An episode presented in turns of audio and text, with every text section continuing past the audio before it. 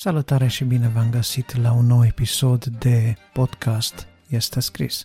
Adi Tămășan din nou la microfon cu episodul 37, dacă nu mă înșel, tura asta, iar astăzi, cu ajutorul lui Dumnezeu, vreau să vorbesc despre mâna lui Dumnezeu.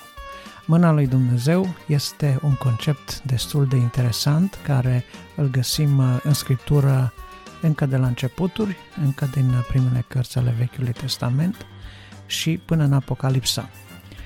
Așadar, să vedem câteva texte legate de acest concept, să vedem câteva idei legate de expresia mâna lui Dumnezeu și mai ales să vedem cum mâna lui Dumnezeu, în providența sa, are de-a face cu propriile noastre vieți.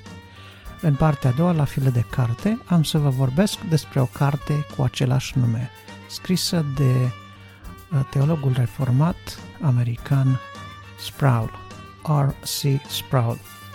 Se numește chiar așa, Mâna lui Dumnezeu, este o cărticică nu foarte mare care se găsește editată de editura multimedia din Arad. Mai multe ceva mai încolo. Pentru a ne familiariza cu conceptul de mâna lui Dumnezeu sau de providența lui Dumnezeu, v-aș îndemna să citiți cartea Habacuc. Este o carte scurtă, o carte mică, este unul dintre profeții mici, așa numiți profeți mici, nu pentru că ei sunt mici ca importanță, ci mici pentru că au scris sau din rândul celor scrise de ei avem puține capitole, puține texte. Habacuc este unul dintre ei, iar uh, el uh, abordează în mod special providența lui Dumnezeu în istorie. Dacă ne uităm, au fost popoare pe care Dumnezeu le-a folosit împotriva lui Israel să-i pedepsească pentru idolatria lor, pentru faptul că s-au îndepărtat de Dumnezeu, pentru faptul că au început să umble și ei la rândul lor în idolatrie ca alte popoare păgâne. Și de aceea Dumnezeu, de exemplu, a îngăduit haldeilor, sau cum îi mai cunoaștem noi din istorie, caldeeni, să vină și să cucerească Israelul, Iuda, Ierusalimul la un moment dat și din timp în timp în istorie vom vedea că Dumnezeu îngăduie lucrul acesta. Mai mult decât îl îngăduie, El este Cel care este la cârma mișcărilor de națiuni, de trupe, de oști, iar în providența sa Dumnezeu aduce peste poporul lui Israel ceea ce trebuie să pătimească el din pricina îndepărtării sale de Dumnezeu.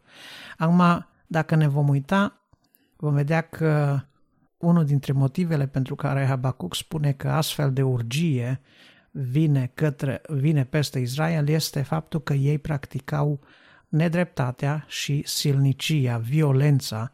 Silnicia este cuvântul arhaic folosit în traducerea Cornilescu pentru ceea ce noi astăzi definim ca terorism.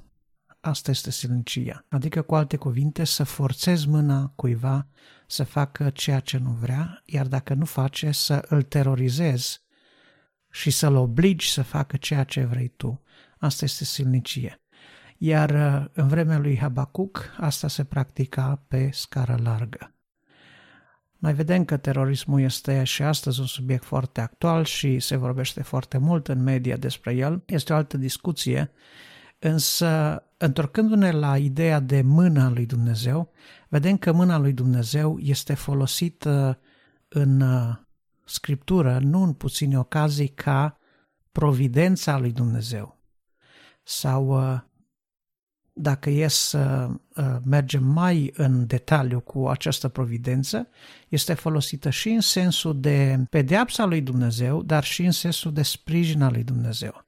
Vedem că se vorbește în scriptură în diferite locuri că mâna lui Dumnezeu era împotriva lor. De exemplu, în Cartea Judecători, când ei îl părăseau pe Dumnezeu, se depărtau de el, spune că mâna Domnului era împotriva lor și nu puteau să uh, izbândească nicăieri, oriunde se întorceau. De asemenea, mâna lui Dumnezeu a fost împotriva Egiptului în timpul plăgilor din Egipt, când Moise, la porunca lui Dumnezeu, a trebuit să scoată poporul din Egipt. Acolo, din nou, mâna lui Dumnezeu era împotriva egiptenilor.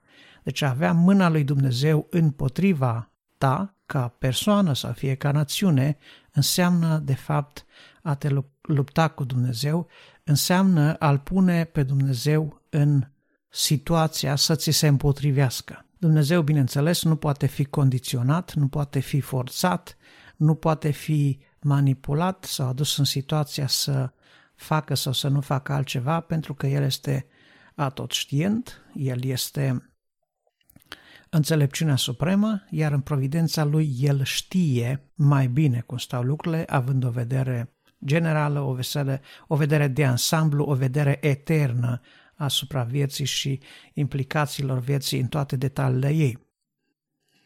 De aici uh, apar multe alte idei care merită discutate, apar multe alte întrebări care merită discutate, însă înainte de a trece mai departe vreau să vă arăt și cealaltă latură a expresiei mâna lui Dumnezeu. Pentru că mâna lui Dumnezeu, de asemenea, poate însemna însoțirea lui Dumnezeu. Poate avea sensul de binecuvântarea lui Dumnezeu, de protecția lui Dumnezeu. De pildă, psalmistul în psalmul 37 și în psalmul 55 vorbește clar despre mâna lui Dumnezeu și spune încredințează-ți soarta în mâna Domnului, încrede-te în El și El va lucra. Deci, iată, mâna lui Dumnezeu aici înseamnă are sensul de providență, iar omul care alege să-și pună propria lui viață cu tot ce înseamnă ea, decizii majore, căutări, visuri, scopuri, deziderate, în ales să-ți pui viața în mâna lui Dumnezeu, zice, încredete în El și El va lucra. Iar Psalmul 55, cu versetul 22, spune, credințează soarta în mâna Domnului și El te va sprijini. El nu va lăsa niciodată să se clatine cel neprihănit. Ca să ne întoarcem puțin la, la primul sens al expresiei mâna lui Dumnezeu, în Psalmii 65, la versetul 8 spune, Mâna Domnului este un potir în care fierbe un vin plin de amestecătură. Când îl varsă, toți cei răi de pe pământ sug și îl beau până la fund. Iar dacă ne vom uita în cartea Apocalipsei, vom vedea că la sfârșit, la judecata cea de pe urmă, Dumnezeu va trimite pe îngerul său să verse pe pământ potirul mâniei lui Dumnezeu, dacă ne aducem aminte. În proverbe spune, încredințează-ți lucrările în mâna Domnului și îți vor izbuti planurile. Deci, iată, când vrei să lucrezi cu Dumnezeu și când încredințezi lui Dumnezeu lucru pe care îl plănuiești, atunci planurile acelea izbutesc. Apoi, dacă ne uităm în cartea Neemia, vedem că acesta, la rândul lui, vorbește despre mâna lui Dumnezeu și spune mâna cea bună a Domnului a fost peste noi. Și când reconstruiește Ierusalimul cu permisiune de la Artaxerxes, vedem că acolo mâna lui Dumnezeu a fost peste acest uh, om ca să uh, îl îndrume și să strângă poporul, să-l uh, conducă, să-l motiveze să se întoarcă la Ierusalim pentru a reconstrui cetatea.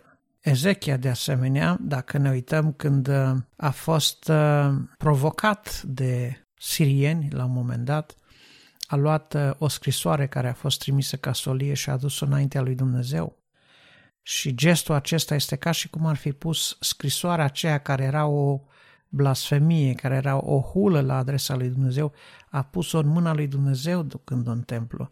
Și vedem că Dumnezeu trimite pe proroc să îi dea un cuvânt lui uh, Ezechia prin uh, profetul Isaia și Dumnezeu le-a dat un cuvânt, Dumnezeu le-a dat biruință și sirienii au primit o veste care i-a pus pe fugă și până la urmă au înlăturat asediul cetății. Mâna Domnului de asemenea mai este folosită în Scriptură cu un alt sens, cu sensul de creator, cu sensul de întreținător al toate.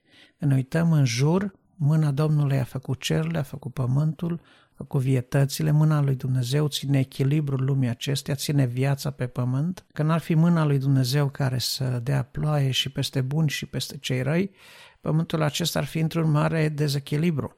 Dar atunci când ne uităm uh, în jurul nostru, nu putem să nu vedem, de fapt, o mână de Dumnezeu în creație, în creație în sine, dar și în felul cum Dumnezeu în uh, mila, îndurarea și răbdarea sa, alege să mențină încă creația în acest fin echilibru. Apoi un alt verset frumos care îmi place despre mâna lui Dumnezeu este Isaia 59. Nu, mâna Domnului nu este prea scurtă ca să mântuiască, nici urechea lui prea tare ca să audă. Iar uh, mâna lui Dumnezeu este puternică, atât de puternică și de îndurătoare încât poate să ducă izbăvire celui ce are trebuință de izbăvire. Apoi mâna Domnului mai are un alt sens, expresia aceasta, și sensul acesta este prezența lui Dumnezeu. Vedem, de exemplu, că Elisei a cerut să-i se ducă un cântăreț cu harpa când a vrut să ceară un cuvânt de la Dumnezeu, un cuvânt profetic, iar Scriptura spune că în clipa când uh, acel cântăreț a început să cânte acele cântări ale Domnului și prezența lui Dumnezeu a venit peste Elisei, Duhul prorociei, spune, mâna Domnului a venit peste Elisei. Apoi, uh, însoțirea sau, dacă vreți, autoritatea pe care Dumnezeu o dă anumitor lideri la un moment dat în istoria, fie a poporului său Israel, fie în istoria creștină mai târziu, în uh, istoria umană, dacă vreți, autoritatea, va să zică, pe care el o investește în acești oameni, de asemenea mai este numită mâna lui Dumnezeu. Vedem că lui Iosua Dumnezeu îi zice, întărește-te, îmbărbătează-te, că ce voi fi cu tine. Și Moise îi spune, mâna Domnului va fi cu tine. De asemenea, când uh, înțelege că Iosua urmează să fie investit în slujbă în locul său. Despre Daniel, de asemenea, se zice că mâna Domnului venise peste el și a primit uh, vedenii despre Ezechiel, de asemenea, deci iată și sensul acesta de prezență a lui Dumnezeu poate fi cuprins în uh, expresia mâna Domnului.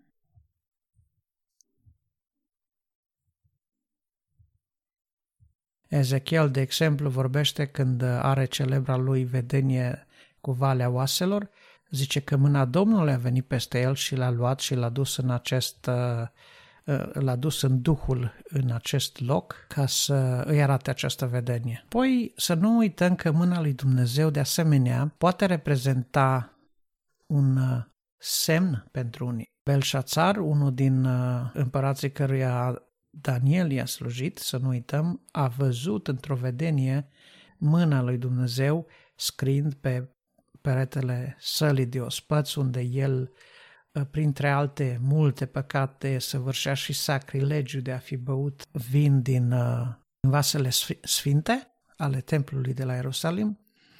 Acolo va să zic că Dumnezeu îi trimite un mesaj și scrie numărat, numărat, cântărit și împărțit. Și Daniel ajunge să-i tălmăcească această vedenie lui Belșațar, care noaptea aceea și moare. De ce? Pentru că nu a pus capăt păcatelor lui.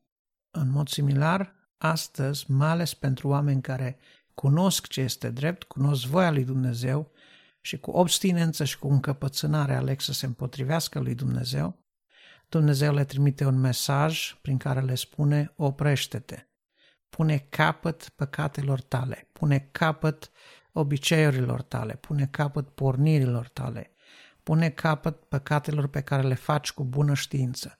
Iar dacă oamenii nu fac lucrul acesta, mâna lui Dumnezeu poate fi stârnită împotriva lor. Belșațar și-a pierdut uh, viața, să nu uităm, el a avut uh, pe tatăl său ca mărturie care timp de șapte ani a suferit de un sindrom de nebunie. Prin urmare, experiența pe care, pe care tatăl său, împăratul Babilonului, a avut-o la un moment dat, ar fi trebuit să-i fie, ă, ca să spun așa, învățătură, să-i fie pildă urmașului, însă nu i-a fost, s-a fundat mai tare în desfrâu și acesta a fost sfârșitul acestui împărat uh, lipsit de frică de Dumnezeu. Suflarea noastră este în mâna lui Dumnezeu și spune Scriptura când El își deschide mâna, cerurile toarnă binecuvântare.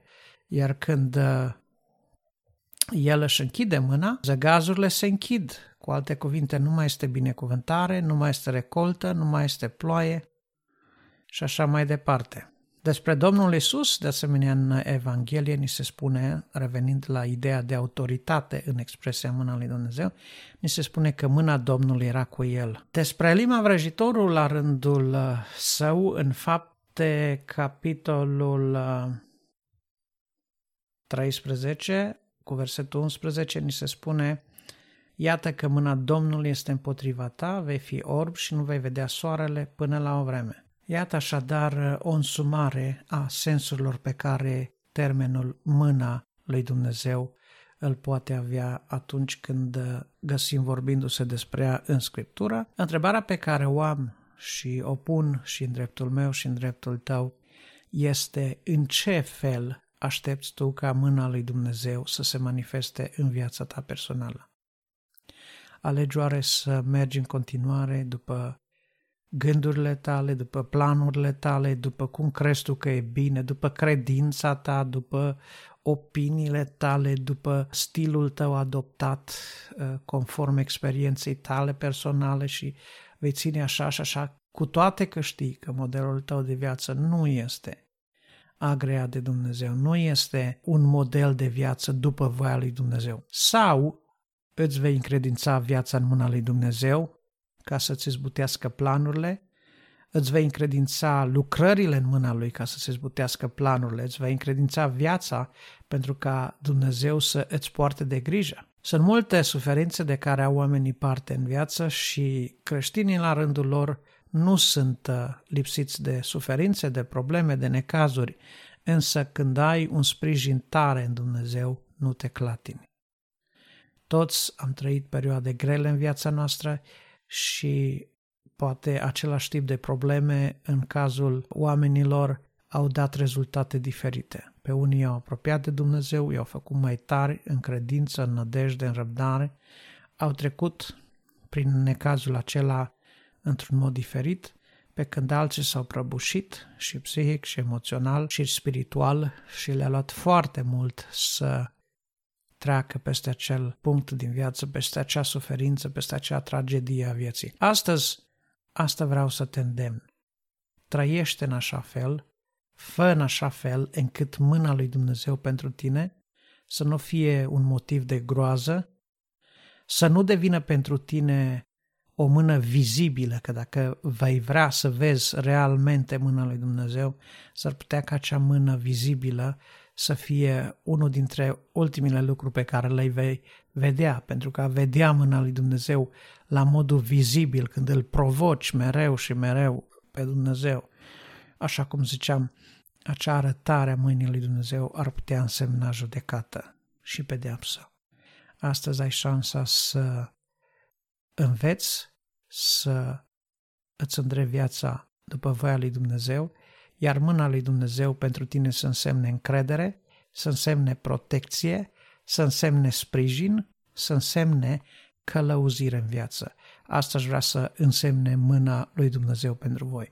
N-aș vrea să însemne pedeapsă, n-aș vrea să însemne izolare, n-aș vrea să fie o viață trăită în contra lui Dumnezeu. Pentru că cine s-a putut pune vreodată cu Dumnezeu și să iasă biruitor?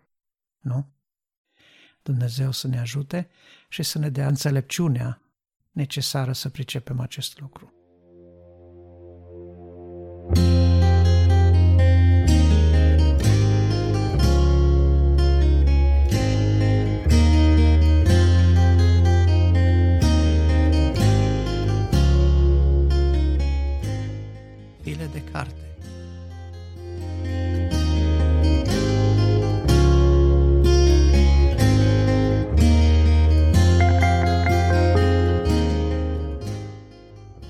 Cartea Mâna lui Dumnezeu a lui R.C. Sproul vedem uh, de asemenea vorbindu-se despre acest subiect, despre mâna lui Dumnezeu.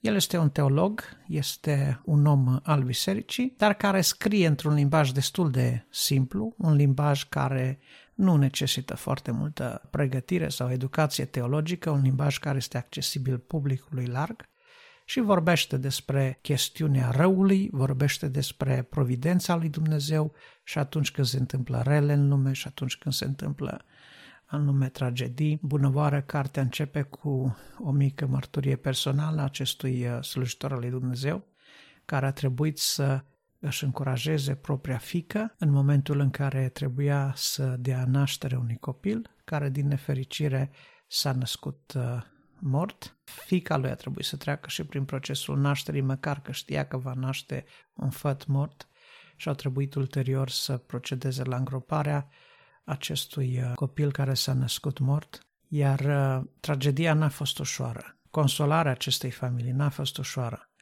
Iar când vezi astfel de tragedii, te întrebi unde este Dumnezeu, te gândești în ce fel providența lucrează sau este implicată în acel eveniment și cred că întrebări, întrebări și situații similare în care aproape că nu mai vedem implicată în vreun fel providența lui Dumnezeu am putea aduce cu toții.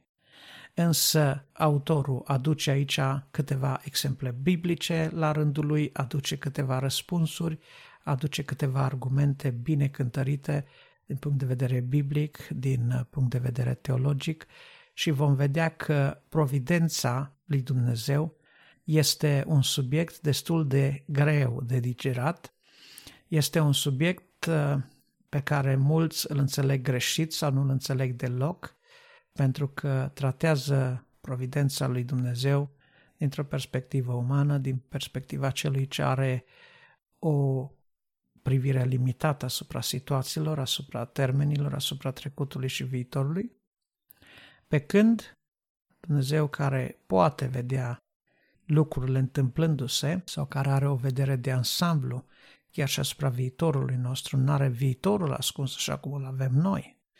El știe și înțelege și face lucruri care nouă ne sunt de neînțeles. David a avut atitudini de neînțeles la modul individual vorbind și când a fost vorba de moartea primului copil al Balșebei și ulterior când a fost mai târziu vorba de moartea lui Absalom, a avut o atitudine care nu se potrivea cu ceea ce s-ar fi așteptat cei mai mulți oameni din jurul lui, însă David este la rândul lui dat acolo ca un exemplu în această carte și din punctul de vedere negativ, în sensul că el a avut o cădere, o depărtare, o alunecare de la fața lui Dumnezeu pe care a trebuit să o suporte cu toate consecințele care au demers de acolo, iar uh, experiența lui David poate fi socotită ca un etalon de studiu, dacă vreți, în ceea ce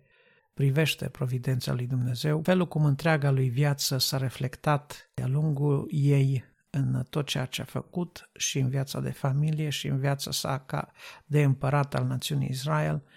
Însă partea frumoasă este că David a știut să se întoarcă la inima închinării, el a știut chiar după rugăciunea lui de pocăință, după postul pe care l-a ținut încercând să-l înduplece pe Dumnezeu, a știu câteva lucruri importante despre Dumnezeu. Și cred că dacă vrem să învățăm despre providență, dacă vrem să învățăm despre cine este Dumnezeu și cum lucrează mâna Lui, această carte a lui Sproul este o unealtă binevenită care va lămuri o mulțime de întrebări pentru noi. Veți vedea că este o carte bine argumentată, nu doar cu păreri și versete biblice sau cu opinii creștine, ci inclusiv cu citate ale unor filozofi, gânditori, uh, care nu totdeauna au fost uh, foarte prietenoși cu creștinismul, însă totdeauna când oamenii vorbesc despre problema răului, când vorbesc despre providență, automat uh, opiniile filozofice se preling în discuție și e destul de greu să evităm aceste lucruri pentru că în cele din urmă, e că e vorba de filozofie, fie că e vorba de, cre- de creștinism sau de Sfânta Scriptură, fiecare din acestea caută să aducă omului răspunsul la aceste întrebări fundamentale de secole pe care omul încă nu le-a găsit răspuns, și anume întrebările de ce suntem pe pământ și cine suntem noi pe această planetă, pentru ce am venit aici și încotro ne îndreptăm. Iată întrebările la care se chinuie de secole să răspundă filozofia, întrebări la care și creștinismul și Biblia au un răspuns, pentru că răspunsul care îl găsim în acestea vine de la cel care, după credința noastră, este creatorul vieții adică Dumnezeu. Mărit să fie numele în veci. Cartea se poate găsi în format electronic pentru nevăzătorii care nu au altă posibilitate să o citească, pentru ceilalți vor putea găsi cartea probabil în orice librărie creștină din România. Vă recomand cu plăcere și ca de obicei aștept părerile și opiniile noastre la adresa de e-mail podcastarondestescris.ro legat de cartea aceasta, legat de subiectul de azi și orice altceva ați avea de completat, de spus, de adăugat, de menționat. Fiți binecuvântați și să ne auzim data viitoare.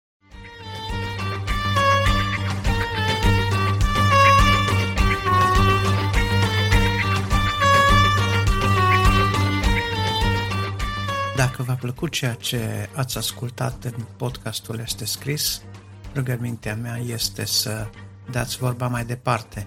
Folosiți butoanele share din cadrul aplicației în care ați ascultat podcastul sau dacă l-ați uh, urmărit direct pe website, folosiți butoanele de share din website și distribuiți acest podcast la cât mai multe persoane, la toți prietenii dumneavoastră, pentru că împreună cu mine și dumneavoastră credeți că are un mesaj care chiar trebuie auzit. Aștept părerile și opiniile dumneavoastră, sugestii, comentarii sau, uh, dacă vreți, chiar recomandări de cărți la adresa de e-mail podcastarondestescris.ro Dumnezeu să vă binecuvinteze și vă aștept pe data viitoare.